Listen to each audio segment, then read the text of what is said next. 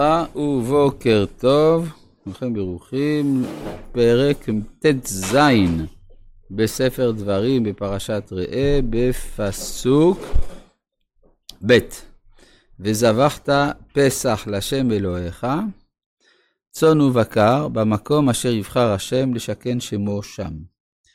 אה, הדבר הזה הוא סותר את הנאמר בפרשת בו, שבפרשת בו כתוב רק צאן, לא בקר. אז חז"ל אמרו, צאן לקורבן פסח, בקר לקורבן חגיגה. עכשיו זה לא מוזכר בפרשת בו, כי בפרשת בו זה יציאת מצרים. יציאת מצרים היא על ידי שחיטה ואכילה של אלוהי מצרים. מה שאין כן פרשת ראה שמתאר את המצב בארץ ישראל, כשהשפע החומרי גדל.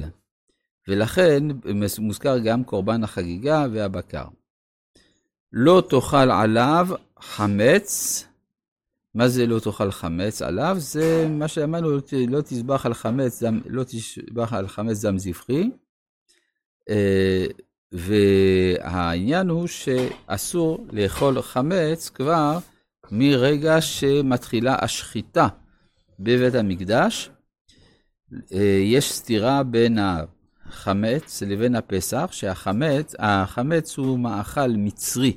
המצרים הם אלה שהמציאו את החמץ, ואילו היציאה ממצרים זה דחייה של המאכל המצרי. שבעת ימים תאכל עליו מצות לחם עוני. זאת אומרת שאכילת המצות במהלך חג הפסח הם המשך של אכילת הקורבן. אמנם הבשר נאכל בלילה בלבד, אבל המצות נאכלות כל שבעת הימים, ומכאן יסוד לשיטה האומרת שיש מצווה לאכול מצה בכל יום של ימי הפסח, ואפילו כאן מקור למנהג שהפוסקים פקפקו בו מאוד, המנהג לברך על אכילת מצה בכל אחד מימי הפסח. אה, תאכל עליו מצות לחם עוני. מה זה לחם עוני? לחם של עניות. מה כל כך עני במצה? שהיא לא טופחת. כן, לעומת הלחם חמץ שהוא טופח. וכאן חז"ל דרשו דרשות נוספות, לחם שעונין עליו דברים הרבה, ולכן צריך שיהיו המצות על גבי השולחן בשעה של ליל הסדר, כשמספרים את סיפור יציאת מצרים. כי בחיפזון יצאת מארץ מצרים. זה למה לקחת לחם עוני? כי לא הספיק בצקם של אבותינו להחמיץ. זה הסיבה שהלחם שאתה אוכל הוא לחם עוני. למען תזכור את יום צאתך מארץ מצרים כל ימי חייך. זה מה, מה זאת אומרת? לפי פשוטו של מקרא הכוונה שכאשר אתה אוכל מצה שבעה ימים, אתה זוכר את זה כל ימי חייך. כלומר, כל ימי חייך, גם בשעה שאיננו חג הפסח, אתה זוכר את זה שיצאת, את היום שבו יצאת ממצרים, כל ימי חייך. מזה עולה המחלוקת המפורסמת, האם צריך להזכיר את יציאת מצרים רק בבוקר, או גם בלילות. הרי חכמים אומרים שרק בבוקר ולא בלילות. ורבי אלעזר בן עזריה ובן זומא, הם אומרים שצריך גם בלילות. אנחנו פוסקים להלכה כדעת בן זומא, שאנחנו מזכירים יציאת מצרים גם בבוקר וגם בלילה בפרשה שלישית של קריאת שמע. יש על זה השלכה, כי הרי מאיפה למד בן זומא שצריך להגיד גם בלילה, שנאמר כל ימי חייך. המילה כל היא מילה מיותרת, שהיא באה לרבות. מה היא באה לרבות? מה שאיננו ימים. מה איננו ימים? לילות. חכמים אומרים לא. המילה כל לא באה לרבות את הלילות, היא באה לרבות את ימות המשיח. כל ימי חייך להביא לימות המשיח ולא את הלילות. ואז יש פה אה, שאלה. א', מדוע צריך פסוק, למה צריך אה, מילה מיוחדת בתורה לדעת שהמצווה מתקיימת גם בימות המשיח. הרי לכאורה גם בימות המשיח המצוות מתקיימות. אז גם אם לא היה כתוב כל, הייתי יודע שגם בימות המשיח צריך להזכיר את יציאת מצרים. התשובה היא שיש מצוות שבמהותן לכאורה צריכות להיות בטלות בימות המשיח.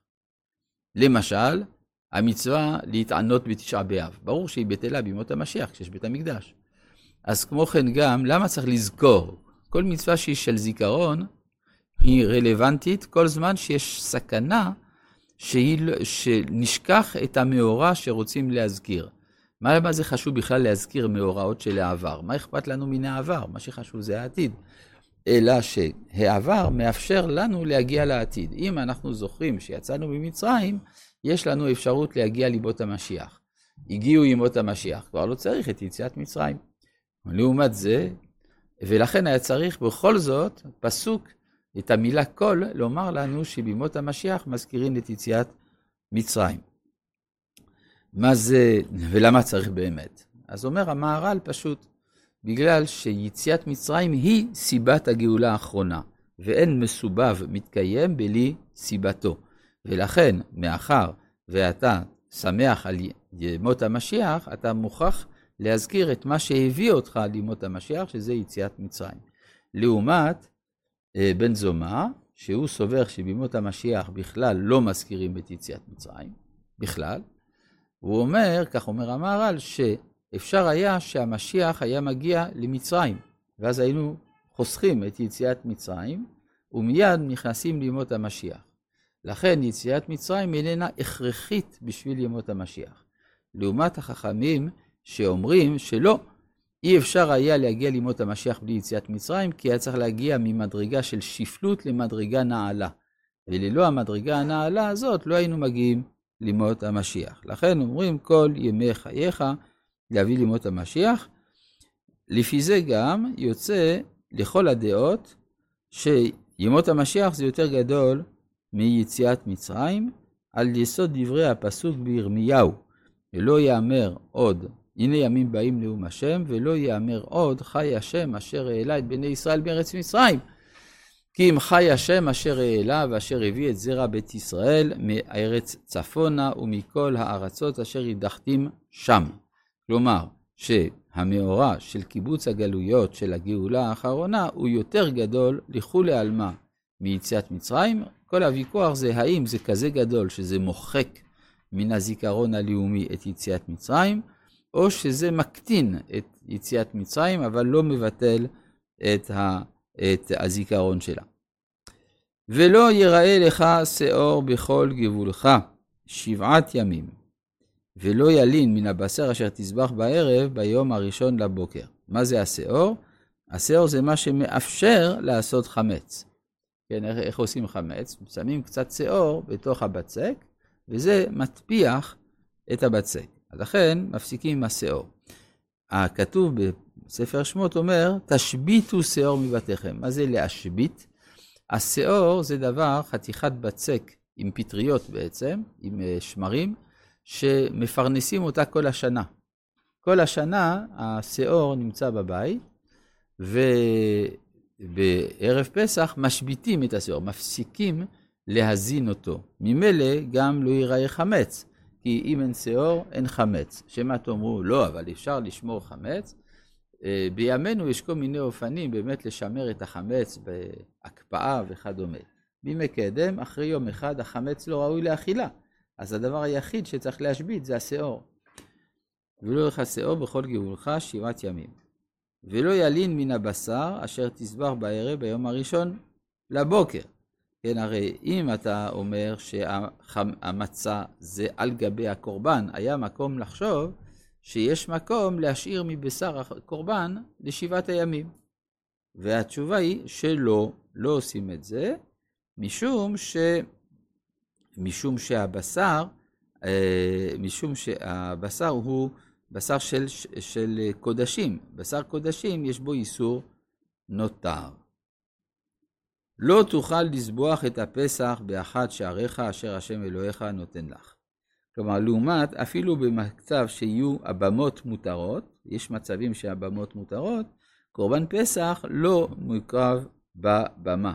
הקורבן פסח הוא שייך להולדת האומה, ולכן צריך להיות נעשה ונאכל במקום שבו האומה כולה מתקבצת, וזה מסביר מדוע יש כל כך הרבה הדגשה על הפסח של חזקיהו ושל יאשיהו, שהם היו פסחים מיוחדים למצב שבו האומה התאחדה באותם הימים. רבי חנניה